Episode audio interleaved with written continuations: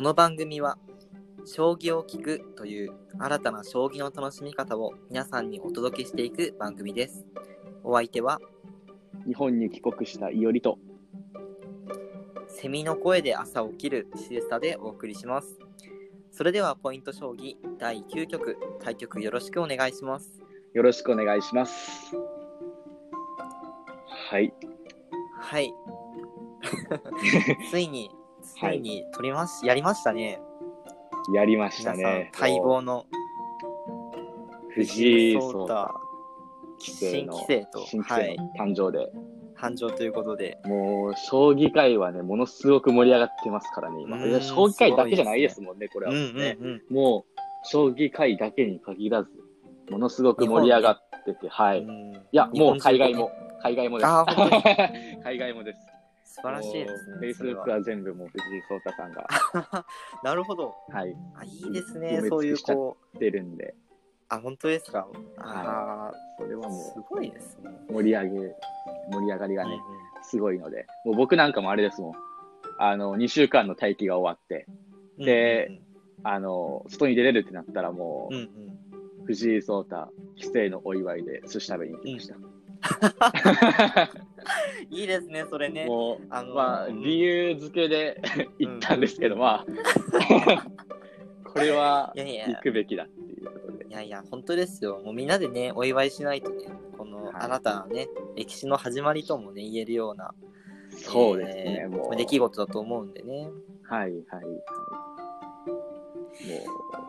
僕なんかもね、あの、イラスト描いて、ツイッターにアッあ、プしたりとかそうして、ですよ、そうですよ。ちょっと、ね、せっかくね、その藤井聡太さんが新しい歴史を作ろうとしてるんで、いや、僕も何かチャレンジできないかなと思って、イラスト描いてみたんですけども、いや、めちゃくちゃうまかったですよ、あれ。ありがとうございすごいタッチがね、綺麗な感じで。なんで、ねあの、まあ、僕なりに、まあ、お祝いしたっていう、寿司も食べて、イラストも描いて、いやもうそれはお祝いしたというね、もう賛辞を込めてね、最大限のね、そうですね。いいですね。まあでもかなりそのね、テレビで取り上げてるんですけれども、今回もその藤井聡太棋聖にスポットというか、こう、当ててそうですね。話していきたいなというふうにはい。思ってるんですけれども、なんかその、僕思うんですけど、藤井聡太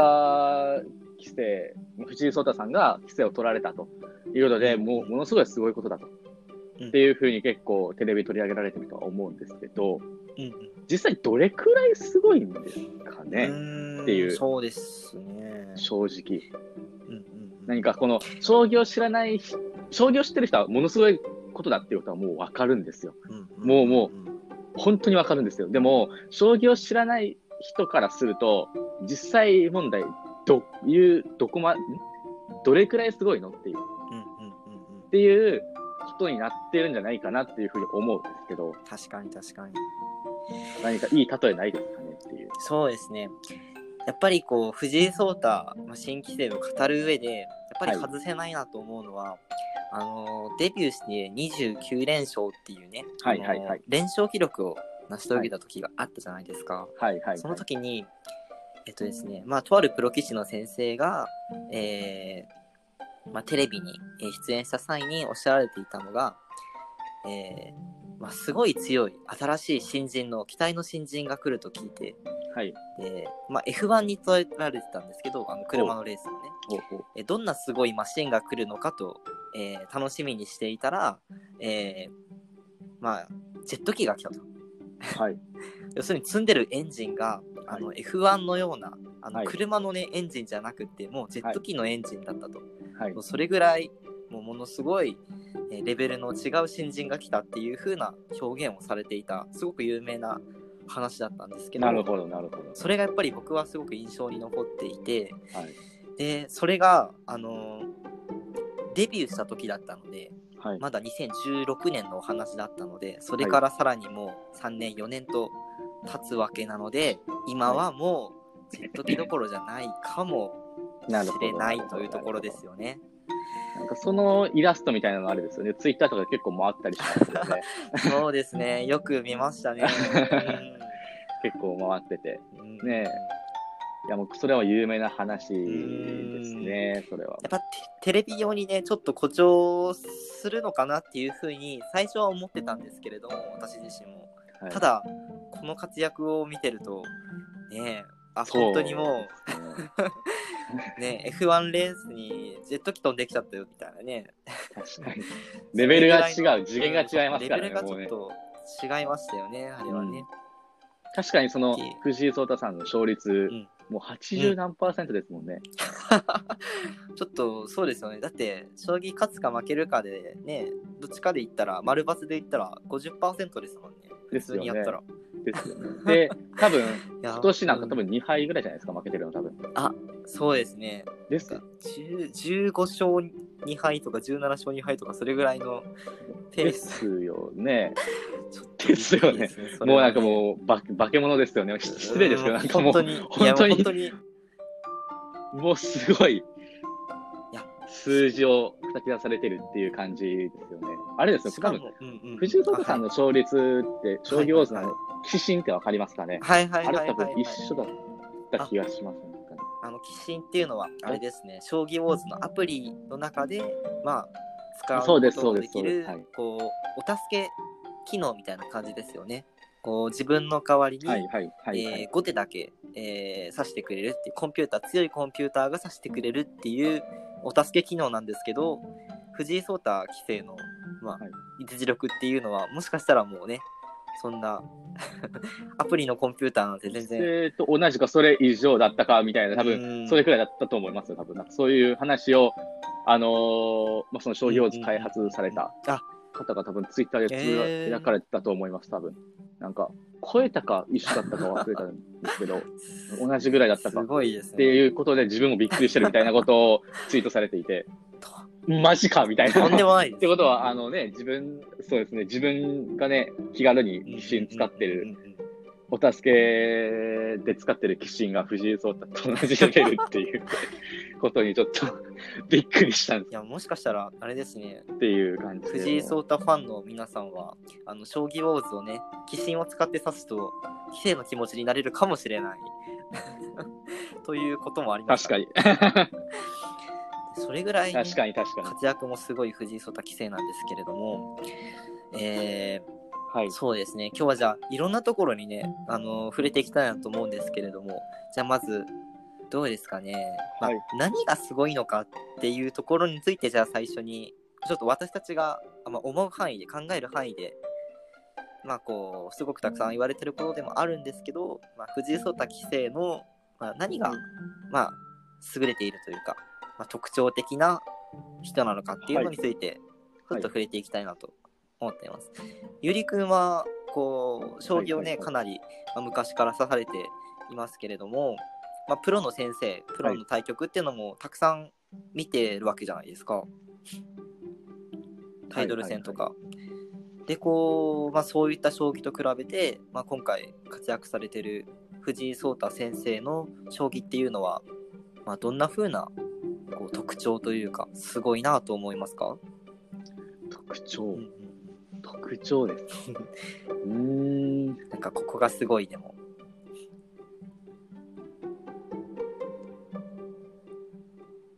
なんというかな。まあその、藤井聡太さうんん。がですね、あの、神の手を刺されたうんみたいなうんうんことを言われてたと思う思うんですけど、AI を超えたやっぱり他のプロ棋士の方、うんあそうですね。なんで、まあ、他のプロ棋士とか、まあ、AI とかの、まあ、予想を上回る、る上回るというか、それ、想像を超えるっていうところは、やっぱすごいの。やっぱりその、さっきも言いましたけど、やっぱり次元が違うなと思います、ん。なるほど。ね。確かにね。やっぱりその他のプロ棋士と比べて、その、なんていうかな、まあ、羽生善治さんだったりとか、森内さんだったりとかいろいろいたくさんいらっしゃると思うんですけど、すごいレジェンド。うんみたいな方、プロ棋士の方いらっしゃるとは思うんですけど、まあそういう、いろいろ棋風はあるとは思うんですよね。うんうん棋風もやっぱり違うとは思うんですけど、やっぱりその藤井聡太さんの違うところっていうのは、違うところ、すごいところっていうものは、やっぱり他の棋士の域を超えてるんではないかなっていうふうになるほどね思いますよね。やっ確かに確かにぱり。うん今あれですねあのゆりくんがあの言ってくれたようにあのプロ棋士がこうこんな手はあんまり指さないだろうなっていうような手もしくはこう全然考えもつかないような手っていうのをよく指されるイメージは確かにありますよね。そうですよね。なんかよくやっぱりそこはやっぱり藤井聡太さんのすごいところ。うーん確かにね解説のねあのー、アベマ t v だったりとかニコニコ動画とかでもよくうんこんな手があるのかってびっくりしてるね先輩の棋士の先生たちもそうですね。そういう場面結構確かにすごく多い気がしますよね。それこそこの前のね、あのー、規制を取られた、えーまあ、4局とか、まあ、それから第2局、第1局でも勝たれた将棋でも、あのー対戦相手のね、渡辺棋聖が、あのよく頭に手を当ててね、はーって言ったりとか、あと、あ負けた時のコメントとかもあ、、確かに確かに。はい、すごく、なんか、こう新しい時代のね、手だったりとかっていうのが印象に残ったっていうようなコメントをされていて、やっぱりそこはね、こう藤井聡太棋聖の、こう、なんていうんですか、新しい、ね、棋士の、新しい指し方というか、ね、今までにないうん指し方っていうのが、すごく特徴的なところは確かにありますよね。はいはいはい。そうですね。私は他に結構、えー藤井聡太棋聖に、あのまあ、よく、棋風っていう言葉が将棋界には、将棋棋士の、えー方を評するときにあるんですけれども、えーまあ、その棋士の先生が、まあ、たくさん将棋の手が次に何を指せばいいのかっていう正解はたくさんある場面が多いので、まあ、その先生がその時に、まあ、将棋を攻める、相手の王様を攻める手を指すのかそれとも、まあ、ちょっと落ち着いてね、まあ、守りの手を指したりっていうそういうどっちの手を指すのかっていう好みの、まあ、棋風っていう、まあ、将棋の性格みたいな感じのね言葉があるんですけれども、まあ、藤井聡太先生はものすごくなんかこう落ち着いた手をねよく指されるなっていうような、ね、印象がうん。ああ、なるほどですか？なんか確かに確かに。こうあそこでそういそう。うゆっくりしたね手を指すのかとかこうあちょっと王様の形を修正するのかとかっていうような落ち着いた手がねあのよくこう年の割にはっていうような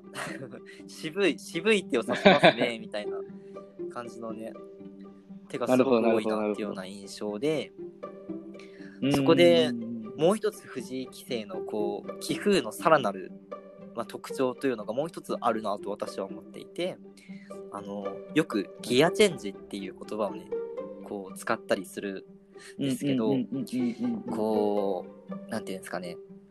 まあ今言ったようにゆっくりした、ね、手を指して落ち着いた感じの、えー戦い方を見せながら、まあ、相手にねこう全然あまた私はそんな戦いたくないですよみたいなもうちょっとゆっくり指しましょうって言ってるように思わせておいてまあその何手後かにいきなり相手の王様に王手が飛んでくるというかもう攻めが飛んでくるっていうようなうんうん。こうね、急急転換というかねそれがすごくもう一つの武器棋風かなと思ってるんですけどうんなんかそういうの感じないですか？見てて。どうです？それは感じますね。うんですよやっぱりその、なんていうか、まあ、さっきうん。おっしゃってた、あのまあ、ゆっくりさしましょうとかいう流れに持っといて、うん。いきなり応手するっていうのは、やっぱり私たちのもう想像を超えるものですし、それは。やっぱりその、ここでね、あの自分の王様の形をきれいに整えていくのかっていうところも、やっぱりそのタイミングっていうのは、やっぱり想像できないっていうところがあるので、やっぱりそれは思いますね、やっぱり。なんかよくそうですね。なんていうのかな。こうあの私プロ野球がちょっと好きなんであのあれなんですけど、はい。ちょっと例えがちょっと分かりにくくなっちゃうかもしれないんですけどあのメジャーに行った田中将大投手ってご存知ですかね？あの田中将大投手はいが日本にいる時に、あのまあ24連勝開幕24連勝っていうこう日本記録みたいなすごい記録をね負けなしで一回も負けないではい。まあ、藤井棋聖を負けちゃうぐらいのね、あれなんですけど、その田中投手は負けないで、ずっとこう、えーまあ、投げ続けたっていうような記録があったんですけど、その時に、あの、はい。それ将棋と全然関係ないんですけど、あのギアギアチェンジっていうのを、こうすごく当時話題になったんですよね。やっぱりそのはいはいはい。将棋においても藤井聡太棋聖みたいにこういきなりギアを変えて踏み込んでいくっていうようなのっていうのはすごく相手も対応しにくいし、えーしにくいことなんですけどやっぱそれってこう他の勝負の世界でも重要なことなんだなっていうふうにあの対局を見ながら感じていましてそれこそ今ちょっと触れた田中将大投手の例で言えばあのある程度あのそうですね、まあ、最初はこうランナー、えー自分がピンチじゃない時っていうのはこうゆっくりゆっくり、えーまあ、手を抜いてというかある程度落ち着いた感じで投げていってでピンチになったら一気にこうギュンとギアを変えて相手をねじ伏せるっていうような、えー戦い方をしてたんですけど、まあ、その強い戦い方ができてるっていう藤井聡太棋聖はもう本当に、なんて言うんでしょうまだまだ経験の浅いはずのまだ4年目とかねそれぐらいのプロの先生なのに、もうそんな戦い方ができる王者の戦い方ができるっていうのは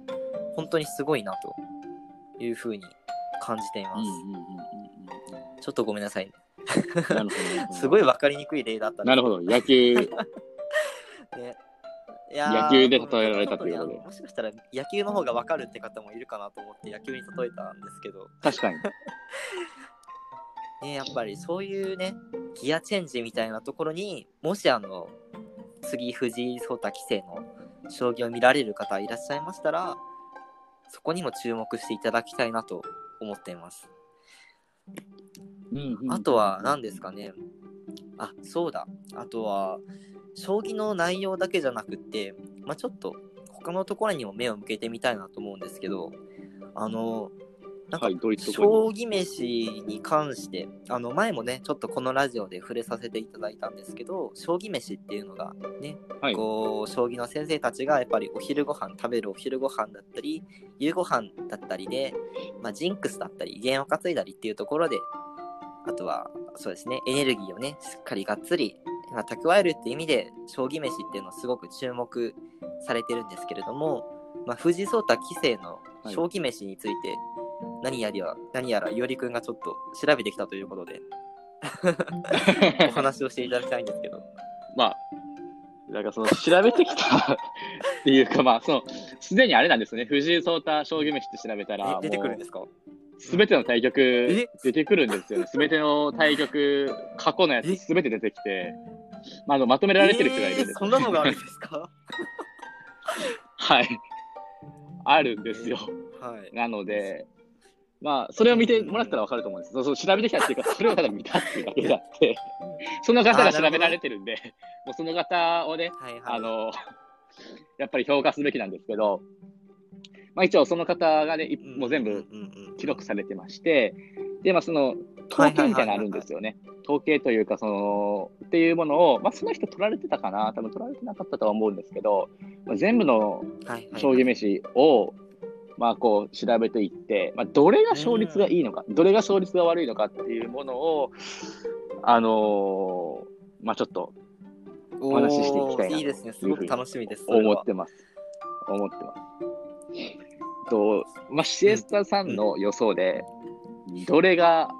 勝率高いと思います。でもやっぱりそのなんでしょう。若いですから藤井聡太棋聖は。やっぱり、はい。そうですね。やっぱりガツガツ食べられるようなこうお米お米をたくさん食べるようなご飯っていうのが勝率が高いんじゃないか。エネルギーもつきますしね。どうでしょうか。なるほど、なるほど、なるほど。なるほど。まあまあまあ。まあ、合ってますね。本当ですか？なんか近からず遠からずみたいなはい。あのー まあまあ、実際2つあるんですよ。勝率が高いものっていうのが。もう結論から言うと、まず、ご飯物ってことで天丼。天丼。まあ、丼物、丼物ですね。丼物で、で、まあ、あのー、2017年、2018年、2019年、違う、2018年までか、が、卵苦手なのかなとは思ってまして、結構、卵物結構苦手かなと。って思ってたんですけど、まあ2019年だったかな、それくらいにはやっぱり、に卵は別にもう克服されてまして、克服されたんですか？ねもしかして。もうし進化してまして、なるほど。っていう形で、一応その、まあうん、親子丼とか、そういう卵とじってあるじゃないですか。そういうカツ丼とか卵かけてあるんですけど、やっぱり、あの、天ぷらとかもちょっとあ結構勝率良かったので、やっぱり天丼かなと。勝率がいいのは。そこをミック。スして天丼かなと。で、もう一つがやっぱりはい。カレー良かったんですね。カレーの勝率良くて。まあ、カレーと言ったら森内さんですけど。ですけど、まあ、カレー勝率良くて。あと、麺類うどんはいはいはい。が勝率良かったので、やっぱりカレーうどんあーっていうなるほどね形で。その2つが勝率がよいいですね。勝率がかなり良くて、もう全勝してますね。カレーを食べてる時なんかも全え勝されてすごいですね、それはね。えはい、この2つ、二つっていうか、はいはいはいまあ、カレーとかうどん、天丼とかは、もう勝率ほぼ全勝っていう形で、もうこれはもう確実に藤井聡太七段が勝負飯。ー、じゃあ、あ勝率が高い、こう、藤井聡太棋聖の将棋を、まあ、中継で見たりしてるときに、やっぱり一番注目すべきは、その日に、まあ、丼物、特に天丼を食べているかどうかと、あとははいカレー系ですね。そしてうどん、カレーうどん。そうですね。これを頼んでいれば、もうほぼ間違いない。もう勝つ。もう、もう勝つと思います。多分相手のプロ棋士も、あーあもう今日は負けたっていうふうに悟るかな。いや、もう全勝されてるんで、もうそれはいや、確かにね。もう、あれですよね、もうね、それ食べたら絶対勝ちますよしかも、それってあれですよね。あの、1、2曲とか、なんか、そういう少ない統計でなくって、そうですね、過去全部。まあすごいですね、それはね。いや、もう、ちょっと注文の順番順番もね、あの、ちょっと、あの、あれですね、熟成の方はちょっと気を使わないと、藤井聡太棋聖に先に注文聞いちゃうと、あれですね、メニュー次第では相手が。気力なくして、あもう昼いいですみたいになっちゃうかもしれないんで、ちょっと今後はそこら辺にもそうですね期。待をしていきたいいきたいなと。まあ、藤井棋聖のね、前にカレーうどんか天丼頼んじゃうみたいな。もうどっちも頼んじゃって、もう頼めなくしちゃうみたいな。それいいですね。相手の方が、みたいな、注文されたんで、あ、ちょっと別のでっていう形で。あ行く可能性もね、ありますからね、先に確かに、注文して、ね。カレーうどんと天あ丼も取っとくと私も同じものでとは言いにくいかもしれないですからね。そうですよね。なんかありますよね。なんか先輩棋士の方がなんか選ばれてたら、なんかそれを選びにくいみたいなうんのあるとは思うんで、まあ先輩棋士とかも藤井棋聖がね、うんどう思うかわかんないですけど、まあ一応先に取っとくっていう。新あ新手がね、手筋がね、出るかもしれないですね。そうですね。まあ、だってちなみにさっきから言ってるあの紙の一手あが出たときはやっぱ天丼あーですなるほどねはやっぱりじゃあそこは相,、はい相性というか、やっぱりね、いい食べ物というかね、勝負飯なんですね。そうですね。えー、そうです。ね。あとまあ、さっき、まあ勝率がいいものでカレーうどんって言ったんですけど、うどんってやっぱりこの夏と言ったら、冷やしうどんとかね。頼まれると思うんですけど、逆に冷やしうどんは勝えー、率が悪いそうなんですか。なんか、はい。なんで、えー、まあ、冷やし系は結構勝率が悪いですね。もうあほぼ負けてます。そうなんですね。冷やし系を食べてる時じはゃあ、あれですね、こう藤井聡太棋聖の対局の際には、もうできるだけ熱くならないように、皆さんお祈りをしておきましょう。暑いとね、あの、冷たいものを食べたくなっちゃうかもしれないんで、できるだけあの、温かいものを食べていただくっていうことで、そのその日はねねあの、あんまり熱くならないようにお祈りをしましょう。うん初めて聞きました、こんなの。なのでもう、将棋棋士の。だからもう全200対局ぐらいされてますうんうんうんそうですね200対局ぐらいされてて、それのまあデーータとして、もう今のところ、カレーうどんと天丼が、藤井聡太さんがね勝ってるとい今後うことで。ね、どんどん活躍されていく中で、そのね、将棋飯のデータがどんな風に更新されていくのかもね、すごく楽しみですね。そうですね。これは、うん、やっぱりね、藤井聡太さんもこうんう将棋をアップデートされてるんで、将棋虫もね、どんどんとアップデートしていって。確かにね。欲しいところでありますねいいですね、しかしね、それはちょっと面白いですね。うん、今後もどんどんね、あの、何か変化があったらまた随時お伝えしていきたいなと思っています。もしかしたらね、そう、そうですね。身体がまたどんどん飛んでくるかもしれないんでね、新しいそうですね。天丼食べたときは新手がどんどん出てきて い。天丼食べた数だけ新手出てくるみたいな。もういいですね。いつぞや伝説になるかもしれないですね。そこの天丼のお店のね、なるかもしれないですね。伝説のメニューみたいなね。言うたらもうその天丼屋さんがね、新手生み出してるようなもんですからね。あやかってどんどんね、繁盛していただきたいなと思いますけれど。えー、そうですね。あれ、まだ藤井聡太棋聖はあれじゃないですか。まだ二冠のチャンスも残ってますよね。大井のそうか、そうか、そうか。タイトル。確かにね。なんで、その時の対局で何食べるかも結構注目できますにそうですね。ね。そこかなり、かなり、かなり注目じゃないですか。王位戦、そうですね。注目し王位戦が今、第2局まで行われているんですかね。はいでも。で、一勝一敗ですよね、今ね。えっと、2勝かな？うん。違います。うん二勝でしたっけ？あ、そうだ、そうだ、二勝だ。そうそう、でも、二勝してるんだゆりくんが今ね、そうだ、一勝一敗してるんだって。いうふうにこう、まあ、勘違いというかね、あれされたんですけれども、もうそれぐらいね、ものすごい内容だったんですよね。ですよね、でしたよね、でしたよねね、。でしたよね。そうだ、二勝だ。いやいやいやすみません、二勝だ、二勝だ。あの将棋はそうだ、すごかった。本当にすごかったですよね。あの将棋ファンでない方だったり、あのまだ見てないという方だったりっていう方にね、あのちょっと、まあ、軽くね、こうご説明いたしますと、えーまあ、第1局、第2局と行われておりまして、えー木村和樹王位、もう大ベテランの先生なんですけれども、はい。えーまあ、その先生に挑戦されてるんですが、えー第1局は、えーまあ、木村和樹王位が、こう、まあ、自分のね、こう、まあ、さっき読めたような棋風で、こう、うまく王様をかわしていく、相手に捕まえられない王様のしぶとさっていうのが持ち味の、そうですね。う受けですもんね。そうそう受け、受け師みたいな感じで、ね。千駄ヶ谷の受け師っていうようなすごいかっこいい異名をお持ちはいの木村先生、大井木村和樹大井に対して、まあ、藤井先生がもう終盤の切れ味をもう見せつけてもう誰も読んでないようなところからもうずーっと長いねもう40手50手ぐらい先まで読んで最後もはいう一直線にね切り合って切り合ってでも最後先に木村和樹大井の王様を仕留めるっていうようなもう鮮やかな将棋で第1局は勝たれてで第2局は、えー今度は木村和樹王位が、えーまあ、優勢に優勢にずっと序盤から中盤もね、はいはいずっと有利だったんですけれども終盤もね最後の最後まで、まあ、分からないっていうような、えー状況ではい、はい。藤井聡太棋聖がこう持ち時間が少ない中でお互いにねこう怪しい手というかこう、はい。ちょっと間違えたら倒しますよみたいな。そんな感じの手で木村和樹大いにプレッシャーをどんどんかけていってで最後にはもう持ち時間も少ない中ですしもうお互いもうそれまで8時間とかもう10時間以上対局続けてる中でもう疲労困憊の中、もう最後は木村和樹大井が、まあ、ちょっと失着というともうね酷な話なんですけれどももう緩んでしまったちょっとその一瞬の隙をついて最後は鮮やかに逆転勝ちを収めるっていうようなただもう終始ねもう木村和樹大井が有利に進めていてもう本当にもうねそうね。あーさすがにちょっと今日は厳しいかなっていうようなところだったのが最後の最後でひっくり返るっていうようなすごく面白いしうんまあこう、まあ伝説になるというかね、そんな感じの、そうそう展開がね、展開がすごく面白かった将棋でしたね。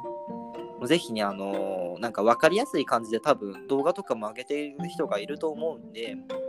あの、将棋分からない方とかもぜひ、まあ、覗いていっていただきたいなっていうのは思いますね。うん。そうですね。僕の周りの友人とかも、まあ、将棋ちょっとするっていうぐらいのうん友人いるんですけど、その人たちからも、あの、藤井聡太棋聖取ったね、うんだったりとか、あの、大井戦第2局はもうものすごく面白かったみたいな連絡がうん来たんで、やっぱりね、もう将棋をがっつりしない人も魅了する対局だったということで、はい。あれは良かった。ということで、なんでまだ2冠の可能性がまだありますから、そうなんですよ。大井戦。またうん2冠取った際というか、まあ、大井戦が終わった際に、まだね、この収録できたらいいですね。はいこの、また振り返りといいますか、この棋聖戦と、まあ、大井戦の振り返りというかもね、やっぱり行ってはいきたいなと思っはい。てますこのね。まあ、正直、その、今、藤井聡太さん2冠取られてるっていう、2冠取られる可能性があるってなったんですけど、はい棋聖と大井。まあ、どうなるかわかんないですけど、実際タイトルって何個ぐらいああ、そうですね。タイトル戦はちょっとここら辺で、あの、ここでじゃ話すとね、話長くなっちゃうんで、タイトル戦の話は、じゃあはい次回ぐらいにちょっと持ち越していきましょうか。タイトル戦え、じゃあもうその次回はもうタイトル戦の説そう明というか。ですね。じゃあ次回は、うんタイトル戦についての、まあ、いくつタイトル戦があるのか。なので、藤井聡太、今、棋聖、一冠持たれてますけれども、これからどれだけ活躍の可能性があるのかということで、まあ、ファンの方も気になるような、えーまあ、今後のタイトル戦についてのね、まあ、情報だったりとか、えーあとタイトル戦が、まあ、どういう風な仕組みで、まあ、成立してるのか、まあ、やっぱりプロのうん先生、プロの将棋棋士なので、まあ、お金のところの話はもちろんちょっとしていきたいなとは思っていますし、あとはそうですね、まあ、将棋棋士の、えーまあ、命というか、えーまあ、とても大事なものの一つである、えーまあ、棋譜ですね、将棋の棋譜、その人たちがどんな将棋を指したのかっていうところについて、えーまあ、ちょっとお話をしていきたいなというふうに思っています。はい。それではじゃあこの辺でですね、えー藤井聡太棋聖の世界第9局ポイント将棋第9局を、えーはい終わらせていただこうと思います。対局ありがとうございました。ありがとうございました。